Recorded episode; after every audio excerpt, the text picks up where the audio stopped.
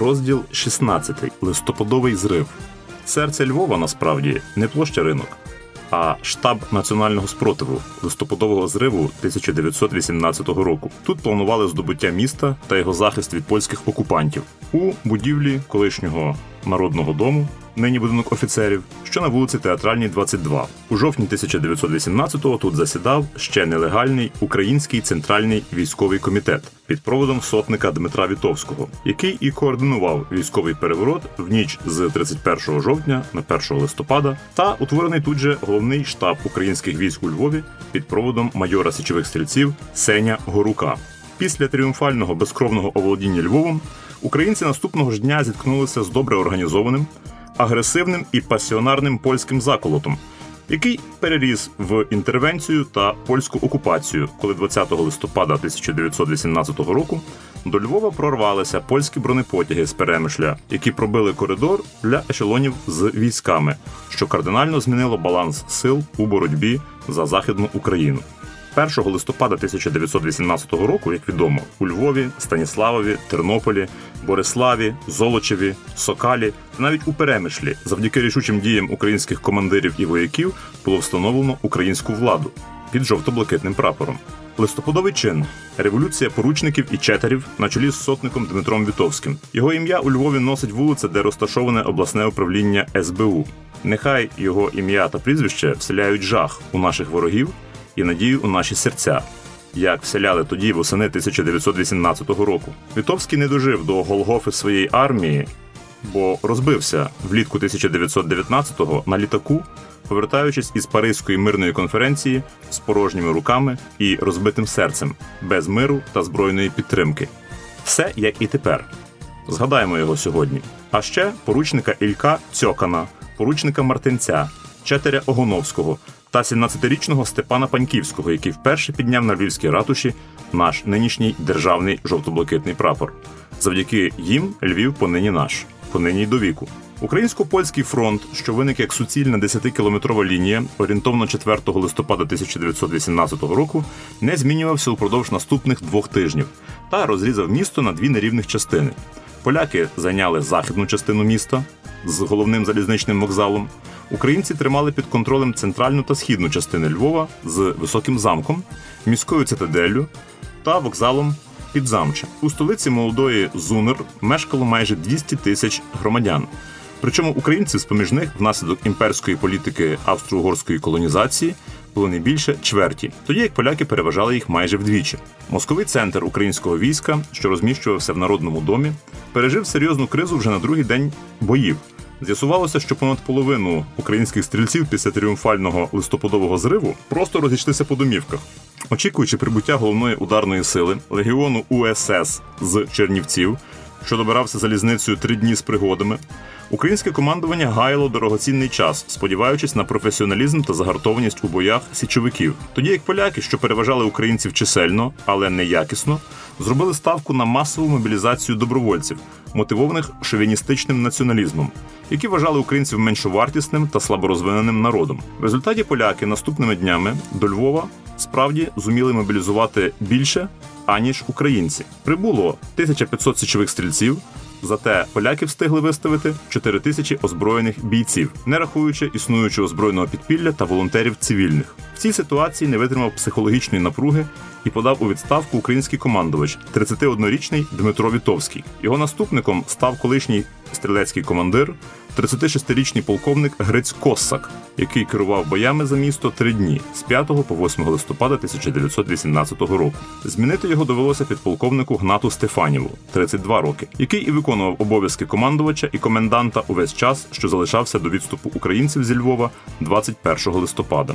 Далі ламана лінія протиборства двох національних стихій веде нас за маршрутом: вулиця Театральна, вулиця Коперника, Цитадель, вулиця Дорошенка, парк Івана Франка вулиця Городоцька, вулиця Шевченка, Янівський стрілецький меморіал. Саме тут знаходилися ключові опорні пункти адміністративного центру Львова, за які велися криваві бої понурими листопадовими днями 1918 року. Будівлі головної пошти та телеграфу, бібліотека імені Стефаника, тоді Оссолінських, казарми та бастіони колишнього австро-угорського 30-го полку піхоти, будівля Галицького сейму, регіонального парламенту, нині головний корпус університету імені Франка, дирекція залізниць, артилерійські казарми, поліцейський комісаріат та казарми австрійської жандармерії. Парк імені Франка був ареною одного з найбільших боїв часу генерального польського наступу на центрі Львова, що розгорнувся 9 листопада 1918 року, коли спробу штурму Галицького сейму було впевнено відбито українцями, а кілька сотень польських бойовиків залишилися на імпровізованому солдатському цвинтарі поміж дерев парку. Тоді ж розгорнулися бої за оволодіння артилерійськими казармами імені Фердинанда на головній транспортній артерії Львова, вулиці Городоцькій, де інтенсивність українського спротиву досягала сучасних боїв за Донецький аеропорт. А будівлі залишились під українським контролем, незважаючи на вогонь артилерії, підпали та спробу підриву стін вибухівкою. Активне сприяння українським захисникам Львова надавала наша артилерія, у вигляді кількох гаубичних батарей, розміщених на панівних висотах на цитаделі та високому замку, які активно бомбардувалися поляками з повітря, захопленими австро-угорськими аеропланами на військовому литовищі Левандівка. Ведення боїв у місті для українців ускладнювалося слабкою обізнаністю з вуличними лабіринтами, де поляки почували себе немов удома. Зате, коли фронт перейшов у позиційний стан, бої за оволодіння окремими будівлями та барикадами показали повну перевагу українців у ближньому та рукопашному бою. Врешті-решт, все вирішило прибуття зовнішньої допомоги. Якщо на виручку побратимам галичанам до Львова приїхало з великої України 50 бійців під командою 25-річного випускника одеської школи прапорщиків Андрія Долуда, які фантастично зарекомендували себе в боях у районі нинішнього торгівельно-розважального центру форум, то в складі польської колони з перемишля прорвалося понад тисяча бійців.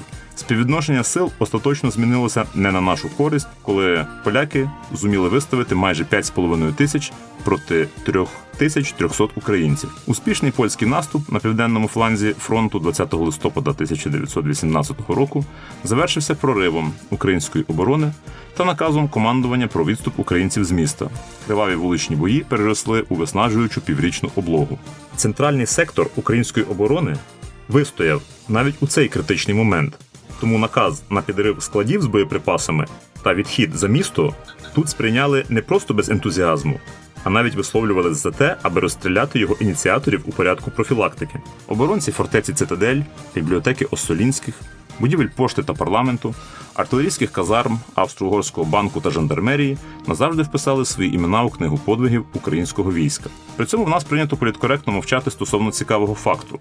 В листопаді 1918 року і до березня 1919 начальником генштабу польських збройних сил працював генерал-майор Станіслав Шептицький, роки життя 1867-1950, рідний брат митрополита УГКЦ Андрея Шептицького. А отже, мав прямий стосунок до реалізації польської збройної агресії проти молодої ЗУНР.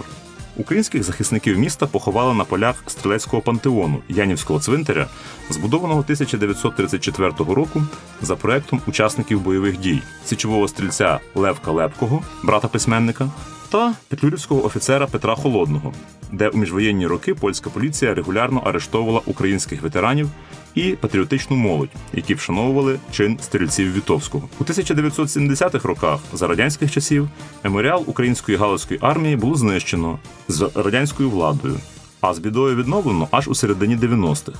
І навіть зараз він потребує додаткової реконструкції та облаштування, бо виглядає надто бідненько на тлі помпезного польського меморіалу на Личаківському цвинтарі. Тут недалеко знайшли вічний спочинок генерал Четер Мирон Тарнавський, командир другого корпусу Галицької армії в легендарній Чортківській офензиві, коли галичани контрнаступом відкинули поляків на захід від Тернополя, та пізніше головнокомандувач УГА в поході на Київ та Одесу влітку 1919 року. За рішення почати мирні переговори з денікінцями під час катастрофічної епідемії тифу, коли в бригадах УГА у жовтні 19-го року лишалося по 200-300 штиків. Тарнавського на вимогу Петлюри судили військовим трибуналом у Вінниці і виправдали. Поруч сплять і бачать дивні сни про омріяну незалежну бойовики у Унівці, Білас і Данилишин, які вправно ліквідовували депутатів польського окупаційного парламенту, і брат останнього командира УПА Іларій Кук, провідник ОУН на Золочівщині, повішений поляками в 1938 році у тюрмі Бригітки на Городоцькій, і колишній ад'ютант Петлюри, старшина з особливих доручень Василь Бень, що після 1920 року, завершення війни, працював директором у Львівській школі імені Шашкевича, а в 1941-му був розстріляний чекістами в тюрмі НКВС на вулиці Лонського. І молодий професор-націоналіст з Львівської політехніки Андрій Пясецький, міністр лісівництва в уряді Стецька в 1941 році, закатований гестапівцями, і розвідниця нелегалка УВО, зв'язкова коновальця Ольга Басараб, забита польськими поліцаями після триденних тортур в комісаріаті на вулиці Яховича. Тепер академіка Кучера, де Шевченківський райвідділ Нацполіції 13 лютого 1924 року. І перший прем'єр-міністр уряду Зунер Кост Левицький, що працював в Тернополі після захоплення Львова поляками, і злетів з посади за продаж нафти за кордон. І лемківський поет геній Богдан Ігор Антонич і багато інших. В 1960-70-х роках радянська влада руйнувала вщент стрілецькі меморіали на Янівському та Личаківському цвинтарях за допомогою екскаваторів і бульдозерів, а уламками потрощених кам'яних хрестів вимостили проїзну частину вулиці Суворова, тепер Сахарова, та тротуари поруч, а зверху залили асфальт. У 1990 році. Копаючи траншею для водогону на розі вулиць Суворова, Куликівської і Бойківської, Робітники виявили та витягнули на поверхню кілька надгробків, на яких збереглися чіткі написи з прізвищами загиблих і датами смерті. На дворі буйним квітом цвіла перебудова і вчувалася незалежність, тому резонанс був колосальний. Робітники вантажівкою відвезли надгробки в інститут суспільних наук Національної академії УРСР. А після відновлення Янівського меморіалу з потрощених хрестів на залізних ланцюгах зробили пам'ятну композицію, аби нагадати, як окупанти воювали з мертвими. До речі, сотні потрощених стрілецьких хрестів до сьогодні знаходяться під асфальтом вулиці Сахарова.